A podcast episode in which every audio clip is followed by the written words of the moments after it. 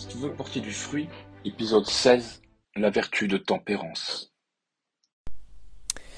la force est nécessaire pour réprimer la crainte, la tempérance, cette quatrième vertu cardinale, ne l'est pas moins pour modérer cet attrait au plaisir qui si facilement nous détourne de Dieu. La tempérance est une vertu morale, surnaturelle, qui modère l'attrait au plaisir sensible, surtout au plaisir du goût et du toucher, et le contient dans les limites de l'honnêteté.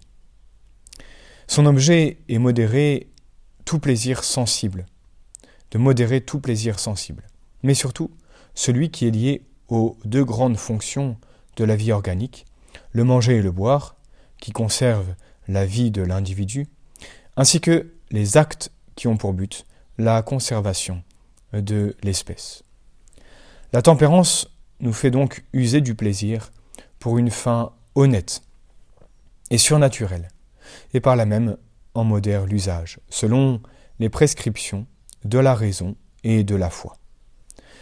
Et précisément parce que le plaisir est alléchant et nous entraîne facilement au-delà des justes limites, la tempérance nous porte à la mortification, même dans certaines choses permises, afin d'assurer l'empire de la raison sur la passion.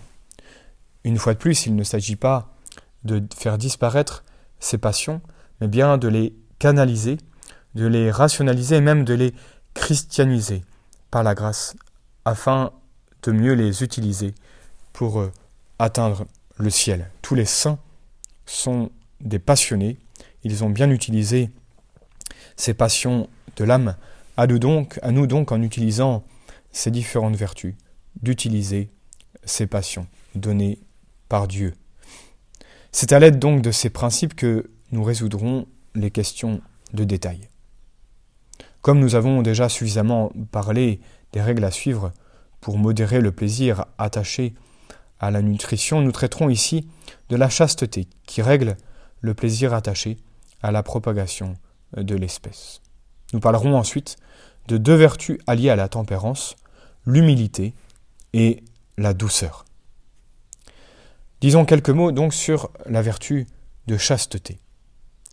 Cette vertu a pour but de réprimer tout ce qu'il y a de désordonné dans les jouissances euh, voluptueuses, attachées donc euh, à la sexualité. Or, ces jouissances n'ont qu'une fin, celle de perpétuer l'espèce humaine en transmettant la vie par l'usage légitime du mariage, et aussi une autre fin qui est de manifester son amour. En dehors de là, toute volupté est eh bien, désordonnée.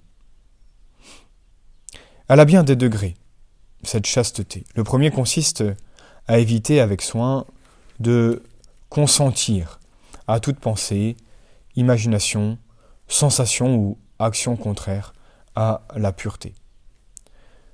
Le second degré de la chasteté vise à écarter immédiatement et énergiquement toute pensée, image ou impression qui pourrait, encore une fois, abîmer l'éclat de notre chasteté.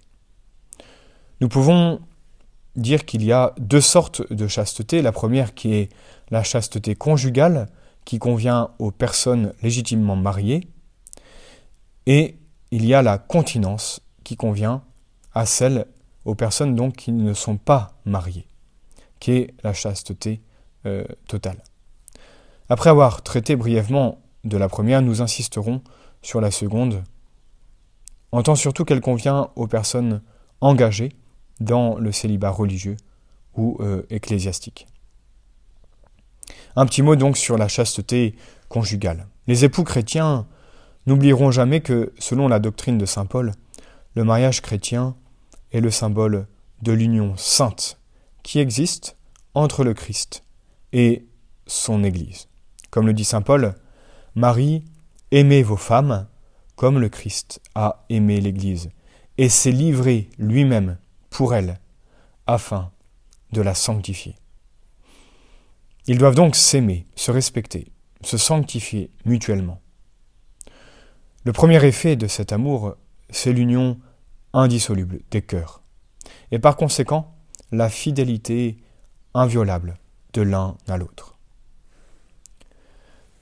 Nous allons emprunter le langage de Saint François de Sales, en essayant de résumer sa pensée au sujet donc de cette fidélité mutuelle. Conservez donc, ô Marie, un tendre, constant et cordial amour envers vos femmes. Si vous voulez que vos femmes vous soient fidèles, faites-leur en voir la leçon par votre exemple. Mais vous, aux femmes, desquelles l'honneur est inséparablement conjoint avec la pudicité et honnêteté, conservez jalousement votre gloire, et ne permettez qu'aucune sorte de dissolution ternisse la blancheur de votre réputation. Craignez toutes sortes d'attaques, pour petites qu'elles soient. Ne permettez jamais aucune mugaterie autour de vous. Quiconque vient louer votre beauté et votre grâce doit vous être suspect. Mais si à votre louange quelqu'un ajoute le mépris de votre mari, il vous offense infiniment, car la chose est claire, que non seulement il veut vous perdre, mais vous tient déjà pour demi perdu, puisque la moitié du marché est faite avec le second marchand, quand on est dégoûté du premier. Rien n'assure mieux cette mutuelle fidélité que la pratique de la vraie dévotion, en particulier la prière récitée en commun. Ainsi les femmes doivent souhaiter que leur mari soit confié au sucre de la dévotion, car l'homme sans dévotion est un animal sévère, âpre et rude, continue Saint Sotsal. Et les maris doivent souhaiter que leur femme soit dévote, car sans la dévotion, la femme est grandement fragile et sujette à déchoir ou ternir en la vertu. Au demeurant, le support mutuel de l'un pour l'autre doit être si grand que tous deux ne soient courroucés ensemble et tout à coup afin qu'en eux il ne se voit de la dissension et du débat. Si donc l'un des deux est en colère, que l'autre demeure calme, afin que la paix revienne au plus tôt. Après ces quelques mots sur la fidélité mutuelle, voyons le devoir conjugal. Les époux respecteront la sainteté du lit conjugal par la pureté de leur intention et l'honnêteté de leur rapport. Leur intention sera seule du jeune Tobie lorsqu'il épousa Sarah. Vous savez, Seigneur, que ce n'est pas pour satisfaire ma passion que je prends ma sœur pour épouse, mais dans le seul désir de laisser des enfants qui bénissent votre nom dans tous les siècles. Voilà bien en effet la fin primordiale du mariage chrétien. Avoir des enfants qu'on élèvera dans la crainte et l'amour du Seigneur, conformera à la piété et à la vie chrétienne, pour en faire un jour des citoyens du ciel. La fin seconde, c'est de s'entraider, à supporter les peines de la vie, de triompher des passions en subordonnant le plaisir euh, au, au devoir. Et puis bien sûr, sans oublier, la manifestation de notre amour à travers eh bien, tout ce devoir conjugal. On accomplira donc fidèlement et franchement ce devoir conjugal. Tout ce qui favorise la transmission de la vie est non seulement licite, mais honorable, même sanctifiant au sein du mariage. Mais toute action qui mettrait volontairement un obstacle à ce but primordial serait une faute grave, puisqu'elle irait contre la fin première du mariage. On tiendra compte de cette recommandation de Saint Paul.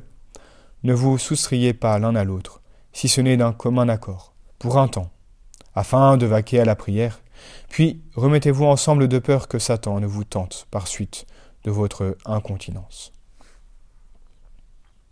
La modération s'impose dans l'accomplissement de ce devoir aussi bien que dans l'usage de la nourriture.